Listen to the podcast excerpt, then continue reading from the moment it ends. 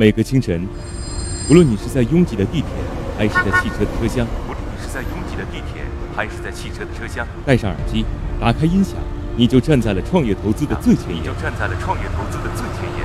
每个夜晚，无论你在公司还是家中，打开微信，你都可以和来自全国的近三万名创业者，在乐客独角兽社群里共同学习投资者群，汇聚创业者。每个周末，无论你在钱江两岸还是在珠江三角洲，走出家门，你就可以参与到乐客独角兽会员当地线下聚会交流。那今天，呃，我跟大家分享的是乐客独角兽三年时间，帮助近三万名创业者在孤独的创业之路上勇往直前。要合作不空谈。乐客独角兽汇聚最优秀的创业者，加入乐客，拯救你的创业人生。大家好，我是普华资本的创始人姚振。我是知名博的吴正，我是李阳，来自华美创投。我是华北投资的陈一涵。乐客独角兽，每个梦想都值得尊重。唇枪舌战，针锋相对，赚钱技巧，创业难题。崔磊 vs 天使投资人奥斯卡，谁能获胜？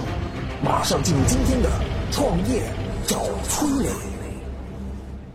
崔磊，乐客独角兽创始人、天使投资人，创办了《创业找崔磊》节目。奥斯卡，创丰资本天使投资人，喜马拉雅签约创业导师。粉丝提问：我们做儿童性教育创业，主要的产品是提供给儿童可观看的性教育视频、儿童性教育读物。请问我们这个行业是否足够大呢？下面有请奥斯卡表达他的看法。大家好，我是天使投资人奥斯卡。首先，我们来看这个行业啊。儿童的性教育这一块儿啊，我们大天朝一直是比较薄弱的，而且这是一个非常有必要进行宣传和辅导和教育的一个行业。那这问题是怎么做啊？尤其是他说通过视频啊，通过读物啊，OK，这些都可以。但是问题是谁来买单？谁来买单？这个你是通过走？呃，学校校园渠道和教育局合作的来做，还是说你是一个民营机构来做？你民营机构你的盈利点在哪儿？你说要把线下讲师培训结合起来，性教育这个东西是和心理学息息相关的。我们来看心理学的一些讲师的资格证啊，其实他们都是和临床的实践相关。你不仅仅是说啊，你学了一些基础常识。啊，你就可以了。你考了一个证，你就可以了。讲的是你到底对不同的案例，啊，你的临床时间有多少？你到底面过多少个孩子？这个线下讲师的培训不是说一个草台班子随便来一下拉一下就行了。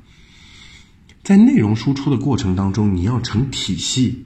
你可以走线上，可以把你这个体系啊变成一个课程，然后进行推广。但你真的要到讲师来看的话，中国的幼教市场本来就是一个人才并不多、凋零且没有专业性的一个呃范围，你还要在精细到性教育这个环节，这不是说随随便便拉一个人给他上一周的课，他就能够去做这方面的事情的。慎重慎重，好好的打磨内容，不急着去做扩张。感谢奥斯卡的精彩发言，下面有请崔磊表达他的看法。我觉得这个话题是非常值得探讨的，并不是说我要在商业上做出什么样的建议，而是本身这个问题就是一个值得我们去关注的问题。根据有数据显示啊，中国儿童当中百分之一点五的儿童人群曾经受到过跟性相关的侵犯啊，这个百分之一点五啊，你想想看，那这个数字很有可能就是你自己家的孩子。那这个当中最重要的原因是孩子本身对于性的认知是不够的。啊，就比如说，这个给你五毛钱，能不能让叔叔看一看？等等等，就这样的情况是真实发生的，所以非常有必要让孩子们能够有一些了解，有一些什么了解，就是关于基本性知识的了解。啊，其实我觉得不仅仅把它当做是一个企业的责任吧，也要把它当做是一个社会、政府、呃公益组织等等这各方面的责任。啊，这些我就不多说了。我先说这件事情其实是值得我们大家重视的。啊，那上海其实有个团队就已经在干这件事情了。上海的这个团队呢，他们是线上线下相结合。尽管说团队并不是很赚钱啊，但是也入选了2017年三十位三十岁以下的这个福布斯的精英榜。啊，应该说我认为社会责任大于它的这个商业逻辑。这个团队怎么做的呢？就是线上有出版物啊，出版物我们就把它当做线上吧，因为其实这个线上的内容很多都是出版物的这种科技时代的延伸。那另外还有短视频，在各个平台当中可以看到短视频，但是它最主要赚钱的方式还是对于学校来进行服务，把这个当做学校的第三课堂，然后来进行这个突学校的这种服务以及收费。所以我认为在这件事情当中，其实对于您提问题的应该看到一点。这件事很重要，但是怎么赚钱，我们得想清楚。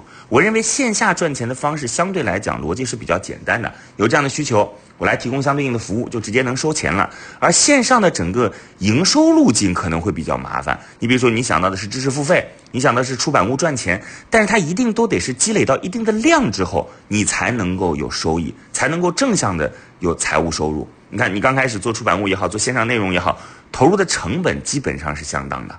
对吧？但是，你想要收钱之后，你得积累到很高的量之后，在当中去培养用户的这个这个习惯，然后再慢慢的开始收钱。要在众多的用户当中挑选那个有付费能力的或者有付费意向的。但线下就不同啊，线下就可以直接找到类似于像学校这样的组织，说你哪怕就五十个人，我们有一个老师，你看看这一个月多少钱，起码把这个人工可以 cover 的掉。所以我觉得线下的这个营收模式会更简单一些。本身这件事情需要坚持，需要不停的去探索商业路径。所以线上和线下相结合，线上轻一点，线下夯实一点，踏实一点，务实一点，我觉得是您可以选择的一种方法。正在听节目的您，欢迎加入我们的创业者社群乐客独角兽。这是国内目前规模领先的创业社群，有两万多人，分布于不同的地区和不同的行业。我们用一个小程序帮助您，可以跨群进行交流。很多创业者在这里找到了生意的合作伙伴，一起组队的合伙人，甚至是诚意满满的投资人。创业啊，就是要不断的进行资源链接，用能利用的资源实现自己的目标。欢迎您加入国内领先的创业者社群乐客独角兽。您可以先添加我的个人微信号，下拉手机屏幕添加节目简介里的微信号即可。有关创业的问题，也欢迎您私信我，咱们私聊。感谢崔磊的精彩发言。下面让我们来看看各位听众有什么看法。我觉得这个市场很大，目前就我所知，做这个的公司就没听说过有几家的，国内几乎没有竞争对手，是个大市场。我觉得这个行业比较小吧，判断一个市场大小还是要看有多少人愿意为它付钱嘛。国内家长对于性教育的认知比较少，别说付钱了，有些家长甚至不知道要进行这方面的教育，所以我觉得这是一个小的市场。我觉得这是个小市场。现在家长的性教育意识都不强，更多的是关注的是高考、升学这样的硬性需求呢，这样才是家长的痛点啊。至于性教育呢，有多少家长是真的关心的呢？崔磊，乐客独角兽创始人、天使投资人，创办了《创业找崔磊》节目。奥斯卡创丰资本天使投资人，喜马拉雅签约创业导师。粉丝提问。大明星黄晓明的火锅店听说生意惨淡，可能要倒闭了。明星开餐饮似乎成功的都不多，原因是什么呢？下面有请奥斯卡表达他的看法。首先，明星开火锅店啊，无非是两个重要的诉求啊，一个是他们来钱来得快吗？对吧？但是也要保证他们很难保证自己能红多久，能火多久。但是钱来得快，来得快就要做投资啊。但是呢，他们对投资又不甚了解，或者说身边没有这样的人能够帮帮助他们，或者说他们也不信任这些投资理财机构，所以呢，觉得开传统的餐饮火锅，貌似好像懂一些，但是像餐饮店，尤其是火锅店，啊，你别看它就是简单的火锅，一个锅一个底料一些配菜就行了，这里面是麻雀虽小五脏俱全。你要学会选址，你要学会成本控制，你要知道人员怎么来激励，你要知道每天的去配货配菜，怎么来设计内部，怎么来设计菜单。这是一个产业啊，这是一个供应链啊，这是需要有专业的团队专人去做的，不仅仅是说你明星你有流量就行的。啊，说句心里话，假定黄晓明，黄晓明山东人啊，我们就说他在。山东青岛青岛市开了一家火锅店，行，那好了，这家火锅店是实体店，没错吧？那它能影响的也就方圆三到五公里，哪怕他是再牛的明星，最多也就是十公里了。你说有可能我从上海坐飞机啊到青岛，就是为了去黄晓明的火锅店吃顿火锅吗？不存在的。极端的吃货也不是这么玩的。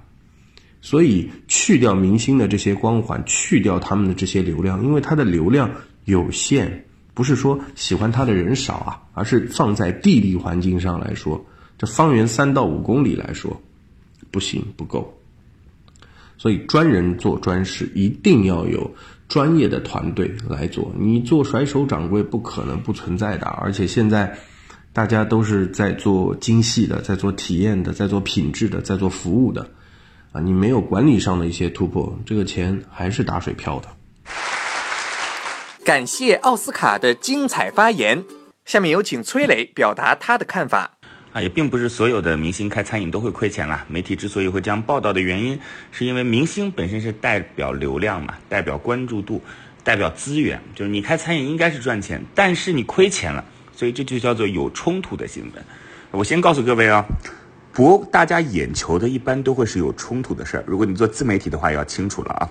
明星真正开餐饮赚钱的有啊，比如说薛之谦，薛之谦做的这个上上签已经开了很多家连锁店了，我也去吃过啊，生意非常好。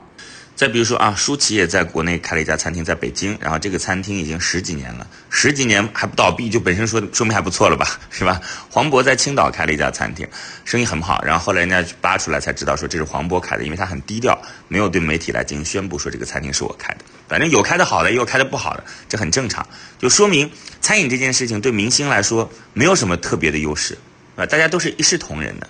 那我们来看看就知道原因了。因为你也不是明星，你去了解明星为什么不成功或者成功了，跟你也没什么关系。我们其实要知道的是餐饮几个必要要素了，是吧？你看，第一个就是我们想流量端到底在哪里？但餐饮有一个很重要的特点是什么呢？就是它因为是线下的服务，线下的服务很多时候就是以它的商圈半径来决定它的流量的。就是你是不是明星，可能刚开始可以支撑一下人气，但是谁也不能隔三差五的就往你那儿去打卡。这个要求实在是太高了，所以明星本身你在影视剧当中，你在综艺节目当中所获取到的那个人气，一般来讲可以在开始的时候支撑你的新鲜度。但是如果你本身这个地方不是在核心的商圈，线下的地理位置没有特殊的这优势的话，那抱歉，你的流量也支撑不了。那这是第一点啊。第二点呢就很重要了，就明星作为一个投资人参与到餐饮当中，其实更重要的是是否涉及到餐饮的经营和管理。餐饮最重要的还是在后面的这个供应链端，就是你到底能不能买菜的时候更便宜啊？你的厨房炒菜的效率啊，然后厨师他统一化的标准啊，有没有几道拿手菜啊？前面翻台的速度啊等等，这事无巨细呀。这些事情，明星他本身其实一点优势也没有嘛。那可以找个合伙人倒是没问题，啊，找个合伙人把这些东西都管好，明星来作为前端的流量带入没问题。餐饮啊，是一个标准的前期可能靠流量，后期一定靠产品的生意。那我们创业都是分为这两个阶段的，在你刚开始的时候，要先想办法抓到流量，呃，先通过这部分新的流量来让自己有收入，让自己试错，让自己得到用户反馈。但是真正时间长了之后，你就是要靠用户的口碑和裂变，然后来自己的生意越做越大的。餐饮它对于后边那个就是产品的要求太高了，产品要求是我刚才提到那一些，明星在这方面的优势不大的。那把这点想清楚之后，你就会觉得说啊，也没什么，这也很正常。术业有专攻，它能够给这个品牌带来流量，但是商圈决定了这个品牌未来固定的人流，是吧？然后产品又不是明星的能力所去引导的、所去推进的，那这件事情成功或失败，也就和普通人一样了。正在听节目的您，欢迎加入我们的创业者社群“乐客独角兽”，这是国内目前规模领先的创业社群，有两万多人。分布于不同的地区和不同的行业，我们用一个小程序帮助您可以跨群进行交流。很多创业者在这里找到了生意的合作伙伴，一起组队的合伙人，甚至是诚意满满的投资人。创业啊，就是要不断的进行资源链接，用能利用的资源实现自己的目标。欢迎您加入国内领先的创业者社群“乐客独角兽”。您可以先添加我的个人微信号，下拉手机屏幕添加节目简介里的微信号即可。有关创业的问题，也欢迎您私信我，咱们私聊。感谢崔磊的精彩发言，下面让我们来看看各位听众有什么看法。我觉得呀，呃，明星开店更偏向于高大上一点的内容，因为本来明星就是高高在上的嘛，而餐饮行业恰恰是要俯下身来为客户满足口味的，提供服务的，所以呢，明星开的店很难做好。我觉得明星开店更多的是投资的心态吧，明星最多是以自己的粉丝来引流的，不可能真正参与到店面的运营当中的，所以我觉得他一定做不好。粉丝提问：天津权健事件联合调查组公布，权健涉嫌传销犯罪和虚假广告犯罪，已经立案刑侦。权健这种企业为什么能有这么大规模？二位怎么看？下面有请奥斯卡表达他的看法。大家好，我是天使投资人奥斯卡。这个问题呢，其实我们从两个维度来说会比较好。第一个维度是什么？就古今中外。放眼全球，人都是怕死的，对吧？那我们中国历史上有多少君王啊，在盛世的之后，在末年，他们都开始炼仙丹啊，拜神啊，以求长生。所以每一个只要是人类，对死亡都是有畏惧的，有畏惧都是希望能够延年益寿。所以对这些保健品、补品、仙丹妙药有一种天然的需求。啊，这也就是所谓的刚需中的刚需，是吧？这是内心上的一种刚需，啊，所以保健品一上来，呃，打的就是延年益寿，这个东西不需要教育，不需要宣教，这个过程就缩短了。那第二个呢，就是宣传。我们来看啊，除了这次的权健，以前的以力神啊、鸿茅药酒啊、中华鳖精啊、三株口服液等等等等这些品牌，为什么我们能耳熟能详？你会发现，它都在。中国大型的媒体平台上面都有露出，就像早年在中央电视台打广告啊，请明星代言，鸿茅药酒上了多少次中央电视台的广告啊？我们自己看一下就行了，对吧？那以力神，以力神是谁打的广告？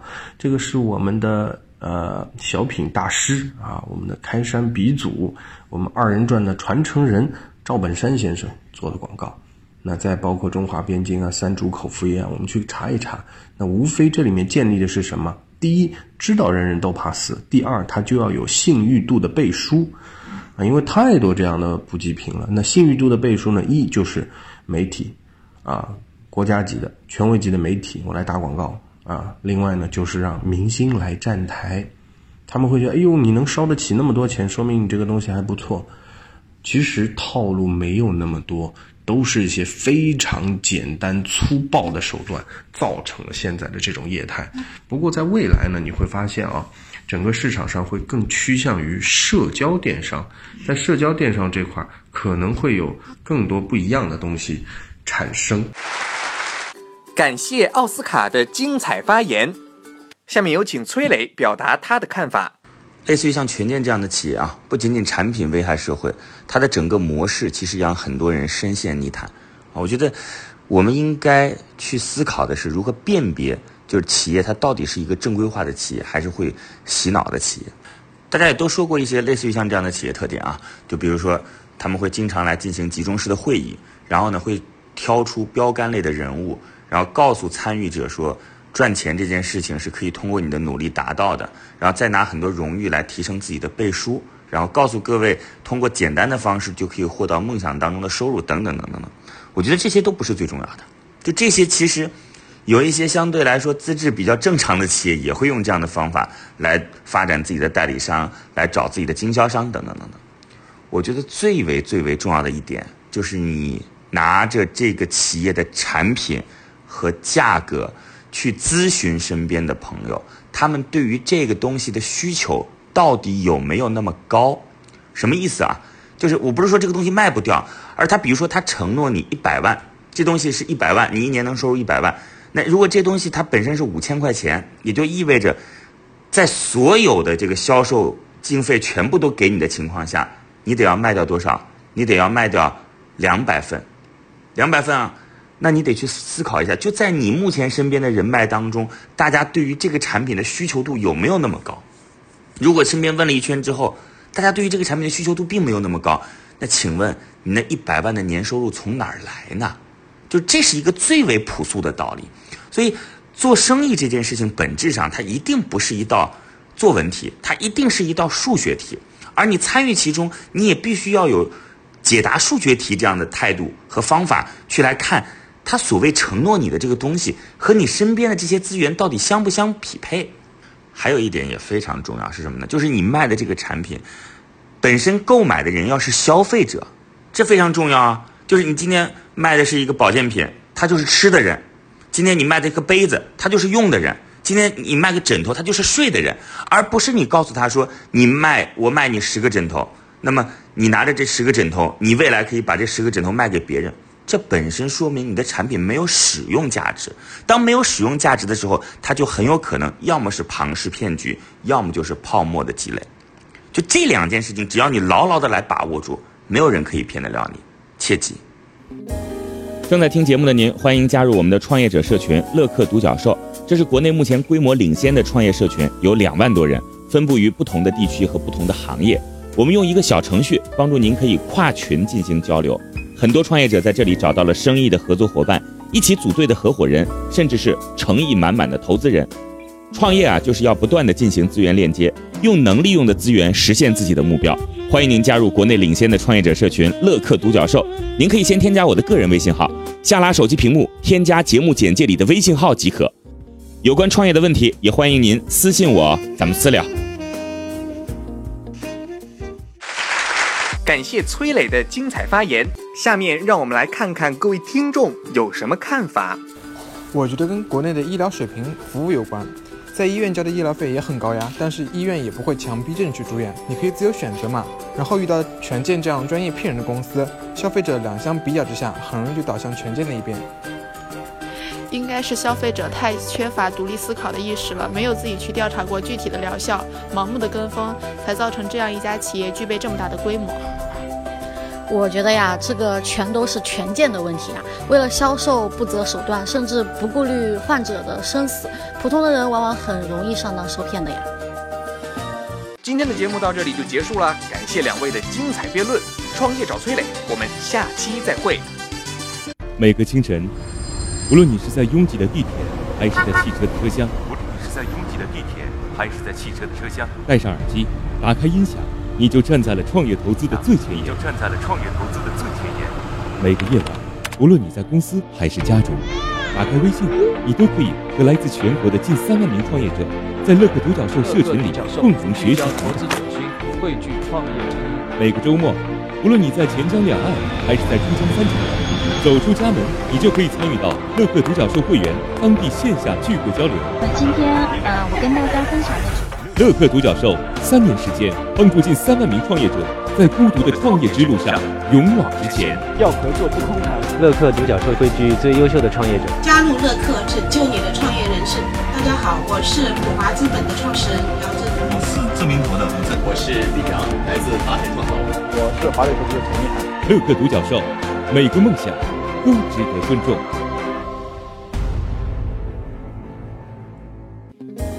正在听节目的您，欢迎加入我们的创业者社群乐客独角兽。这是国内目前规模领先的创业社群，有两万多人，分布于不同的地区和不同的行业。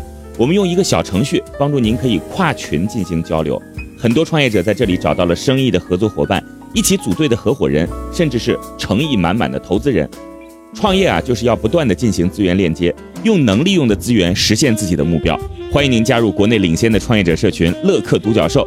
您可以先添加我的个人微信号，下拉手机屏幕添加节目简介里的微信号即可。